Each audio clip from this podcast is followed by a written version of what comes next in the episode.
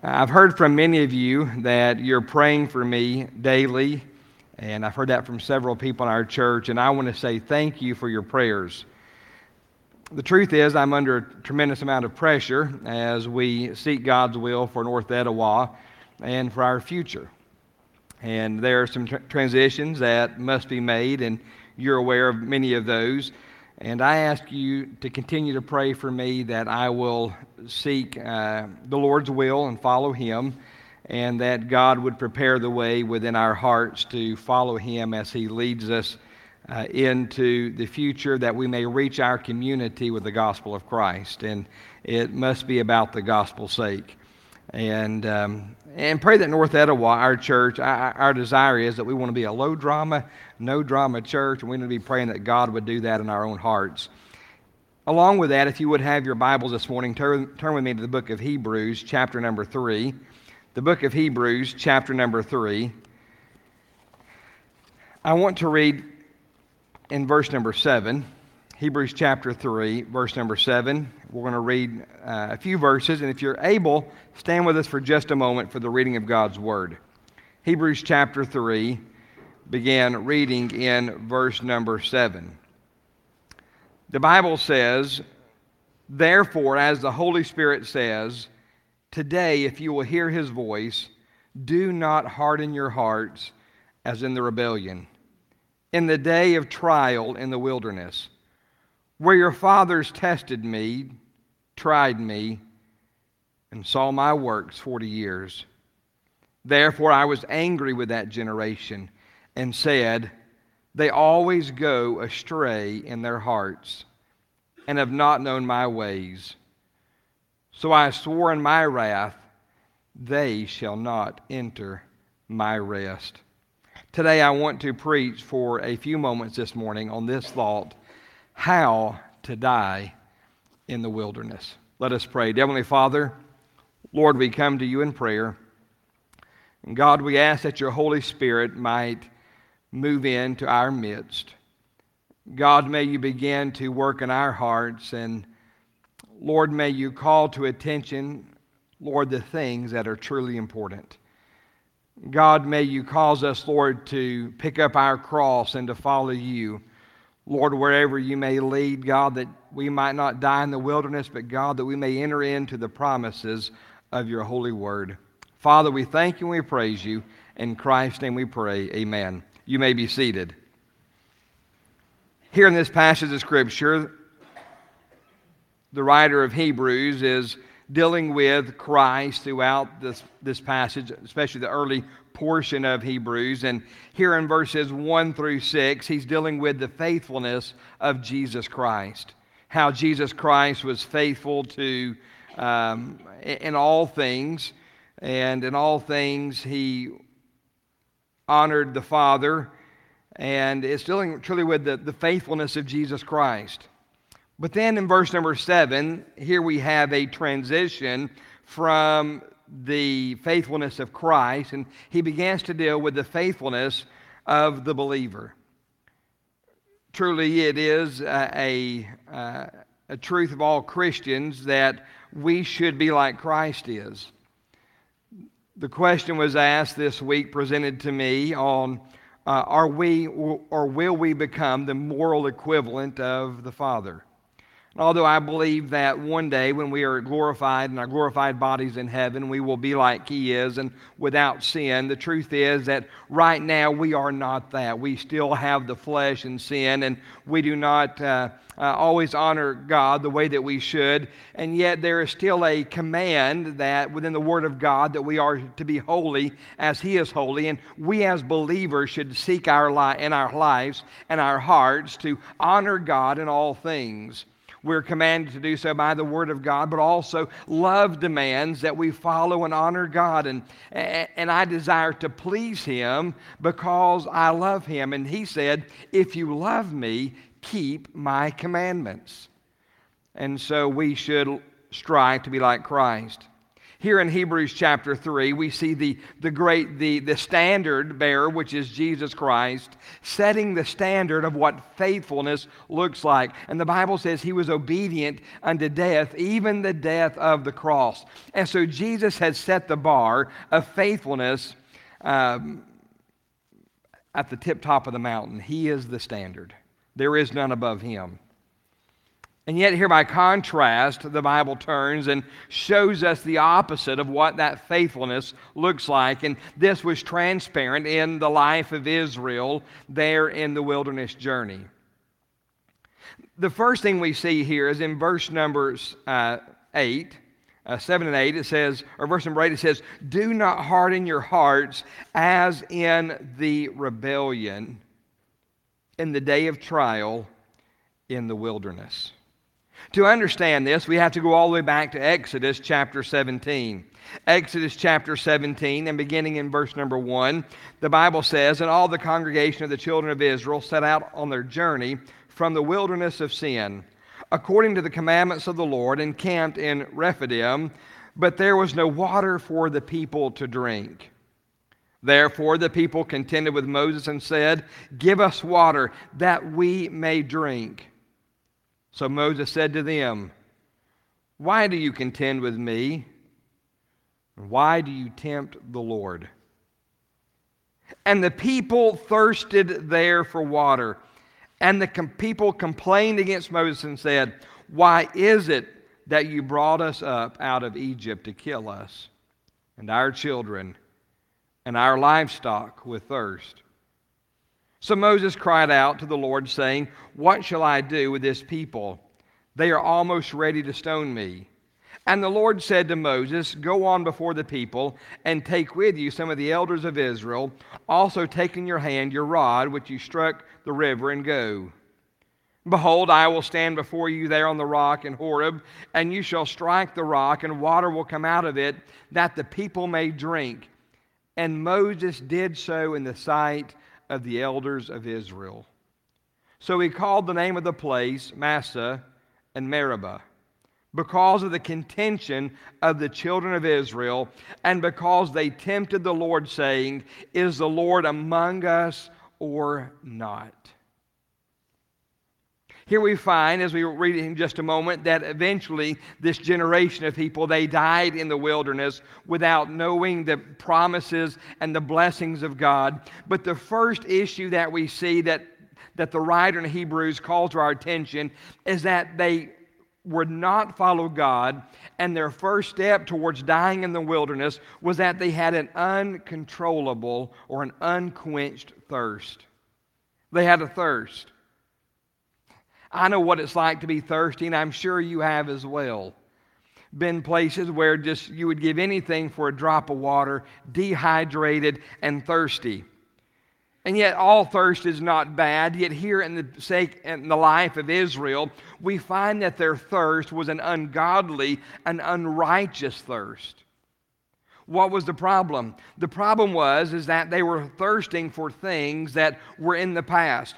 They were thirsting back for Egypt. They said, "Listen, have you brought us out of Egypt to die in the wilderness?" And time and time again in the life of Israel as they journey through the wilderness, we see Israel looking back to Egypt, to the place of bondage, to the life they had that was enslaved in Egypt, saying, "Listen, we wish we had the leeks and the onions and the good things things in Egypt, and they kept longing. They were thirsty for the past. They longed for the past. They were looking back into their history and saying, I wish things were the way they were before, when I was familiar, when things were pleasing, when my life was, although it may have been difficult or hard, yet I had some certainty in my life. There was a long for the past.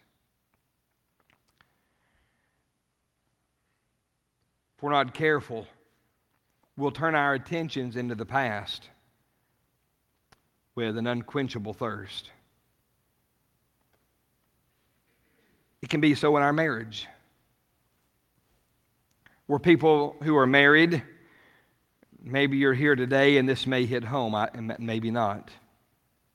But some get married, and after a while, they find out that married life is not always as easy as they thought it was going to be. It takes a lot more work than they anticipate, and all of a sudden they begin to think back. Well, I, I, long back for the past when I could do my own thing, when I could do whatever I wanted, make my own way, be my own boss. I didn't have to be accountable to a spouse, and you can begin to long be thirsty for the past in your marriage. It can happen in our church. We can look back to the way things were and the way things used to be and desire to resurrect the past. And yet, looking our eyes behind us can lead us to die in the wilderness. It can be in our unconvicted old self. There are some people who I, who I believe are Christians. They're saved. They're born again. They're children of God. But somewhere along their life, they begin to uh, stray away from God. And if you're not careful, even as a believer, I believe that you can get to a place where you begin to thirst for the world and sin. Where in your heart you begin to look back and say, Listen, I wish I could go and do whatever I wanted and not feel the convicting pull of the Holy Spirit in my life. And I want to tell you something if you go that, down that road far enough, God will eventually say, Okay, then go. But be careful what you ask for, you will die in the wilderness. Along for the past. Israel said, Listen, we just we want the water, we want what we're familiar with. And, and that long for the past became their demise. The second thing was with their unquenched thirst was they were thirsty because of the past, but they were also thirsty because they were unsatisfied with the future. They were unsatisfied with what God had in store for them. And they said, Listen, we're thirsty for what we have had before. See, God was about to do some new things in the life of Israel. He was about to bring about some new methods. They had never seen water come out of a rock, but God was about to provide water from them in a method they were not used to. They were used to wells, and there were no wells in the wilderness. They were used to rivers, and there were no rivers in the wilderness. And so now all of a sudden they are to a place where the future looked different than the past. And they're there and they become uh, unsatisfied with the new methods that God is about to use. This was their step towards dying in the wilderness. But also, not only were there new methods, but there were new supplies that were to be given. God was about to give them manna and quail. They were about to eat heavenly food from God Yet they still wanted leeks and onions of Egypt. God was about to meet their needs and, and, and, and supply their every need. He was about to bring them into a land that flowed with milk and honey. And God was doing wonderful things so that the end of Israel was going to be better than the beginning. God had great things in store.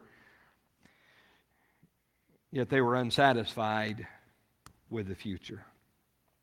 Well, the unquenched thirst began to work, and from the unquenched thirst came an uncontrolled fear. Matthew chapter 14, verses 28 through 30, you're probably familiar with this story.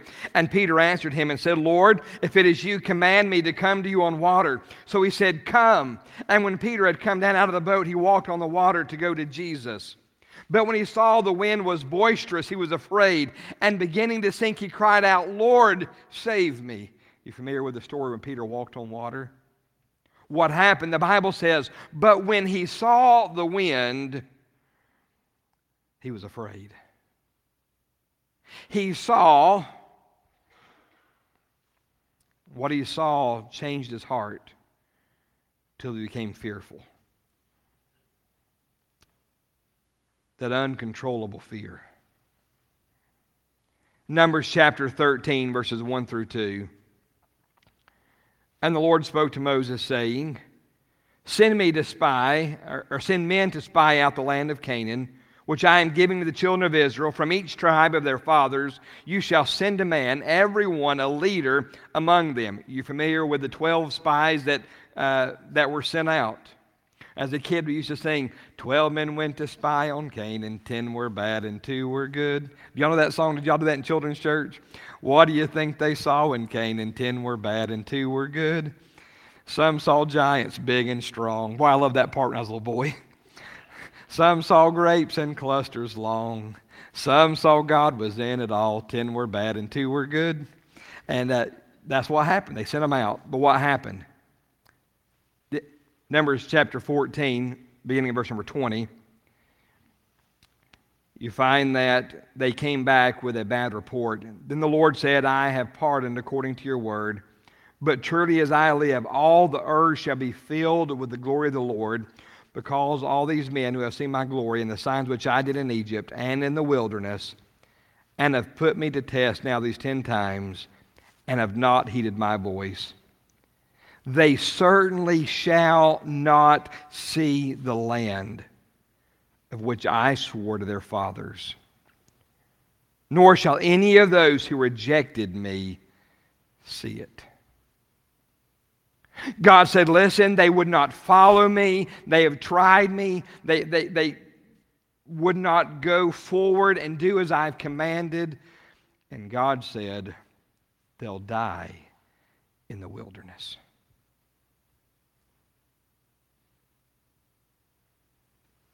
All the sacrifice, the time in the wilderness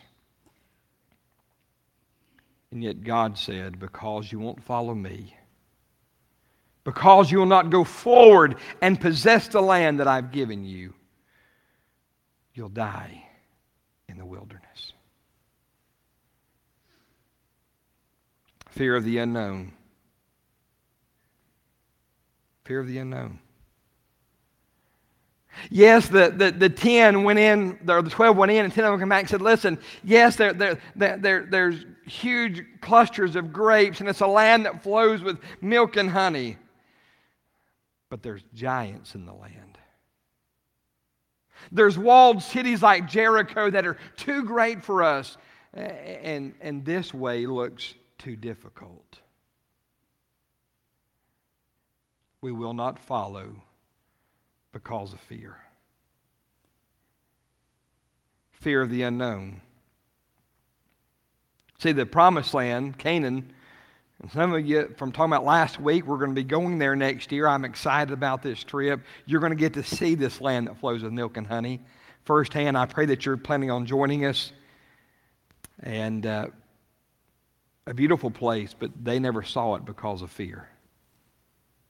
And if we're not careful, we'll look at the past and, we'll look back and we'll long for the past. We'll long what we used to have, what, we, what used to be the norm, and we'll look back at our lives and go, I want to go back. And because we're so focused on trying to get back to where things used to be or where we used to be in our life, that we look to the future and go, I'm too fearful because the future does not look familiar. I've never seen it. And so, therefore, we cause our hearts to be locked down with fear and we don't go forward. And God says, Listen, if you don't go forward, you're going to die in the wilderness.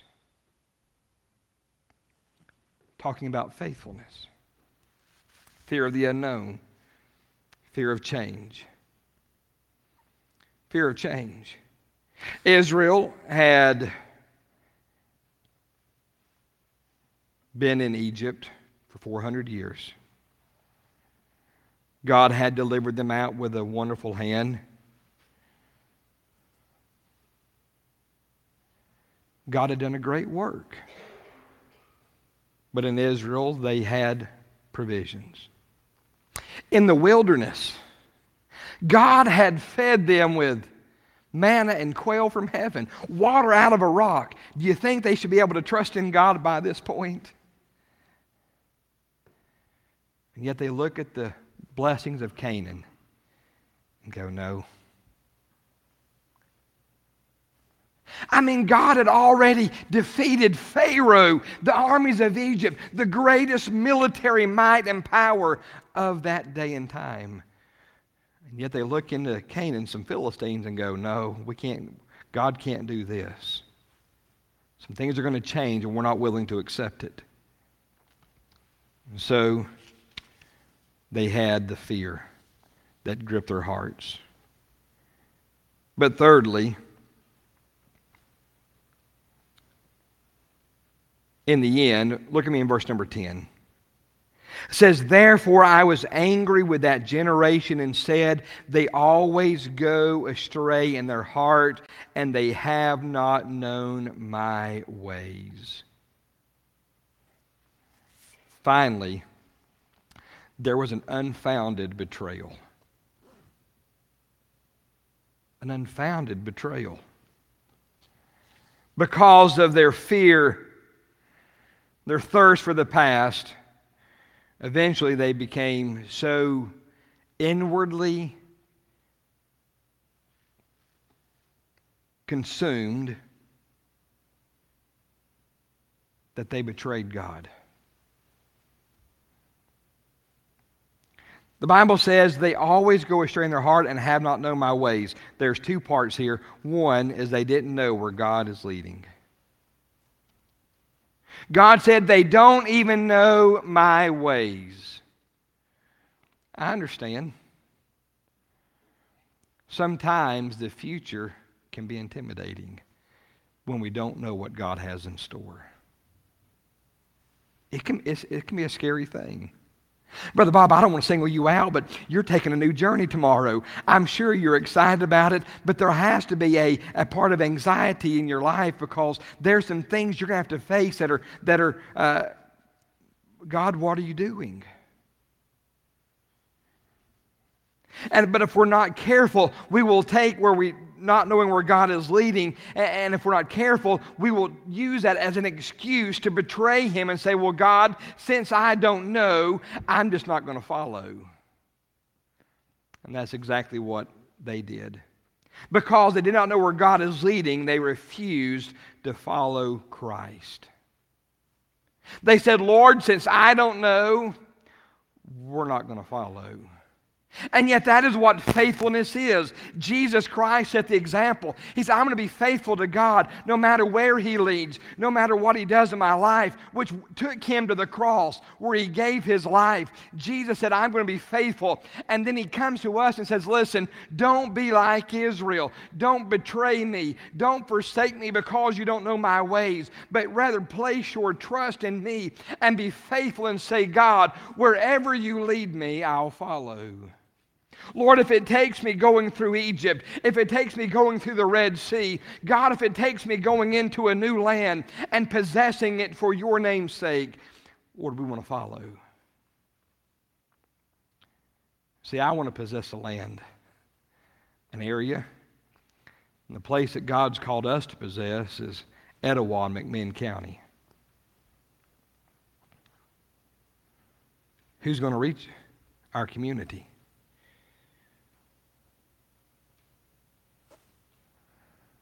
Who's going to reach our families, our marriage, our children, our home? But if we're not careful, we'll get our eyes distracted off what lies in front of us and we'll look back to Egypt, where God did some wonderful things. But we get our eyes off of the prize. Then will allow fear to say, listen, I refuse to change. I refuse to change. Some people have told me, I've heard I refuse to change. I've got my way. Other people want their way. And I wouldn't dare say what, but I was told just recently, a couple weeks ago, some people want their way. The difference is I demand mine. Wait a second. What about God? What, what if God's way means that we have to yield our will and say, Lord, it's not about me, it's about you? God, I'll set my preferences aside. I'll set my opinions aside. Lord, I just want your will to be done. God, that we reach our town and our community for you before they die and go to hell while we sit back with our preferences and wonder why they're going to hell and don't even care. We're going to have to make up our mind and make a decision that God, we're going to follow you. We're not going to die in the wilderness of the present or the past, but God, we're going to follow you into the promised land. And whatever it is you set before us, God, we're going to be willing to follow. Matters too much. The cost of not doing it means that our loved ones, our family, and our friends, that they die and go to hell without Christ. And I refuse to do it. I refuse to let them die without Christ.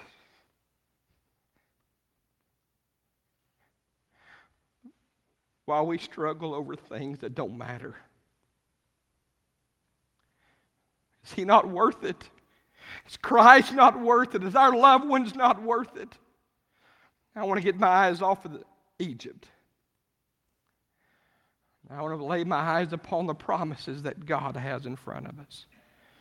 Say, Lord, with your help, I want to go in and I want to possess the land for your sake and for your name. Every head bowed every eye closed. This morning.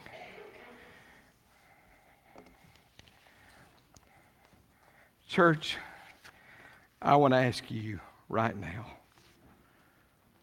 who would join me in the altars. Brother Ronnie, we're not going to sing right now. We just have some piano playing. But I wonder, church, who would come forward and join me in prayer and say, God, with your help, I refuse to die in the wilderness. But Lord, I want to go forward and reach our town, our community for the cause of Christ. I'm going to go to the altar and pray. Church, I ask if you would, those that would, would you join me?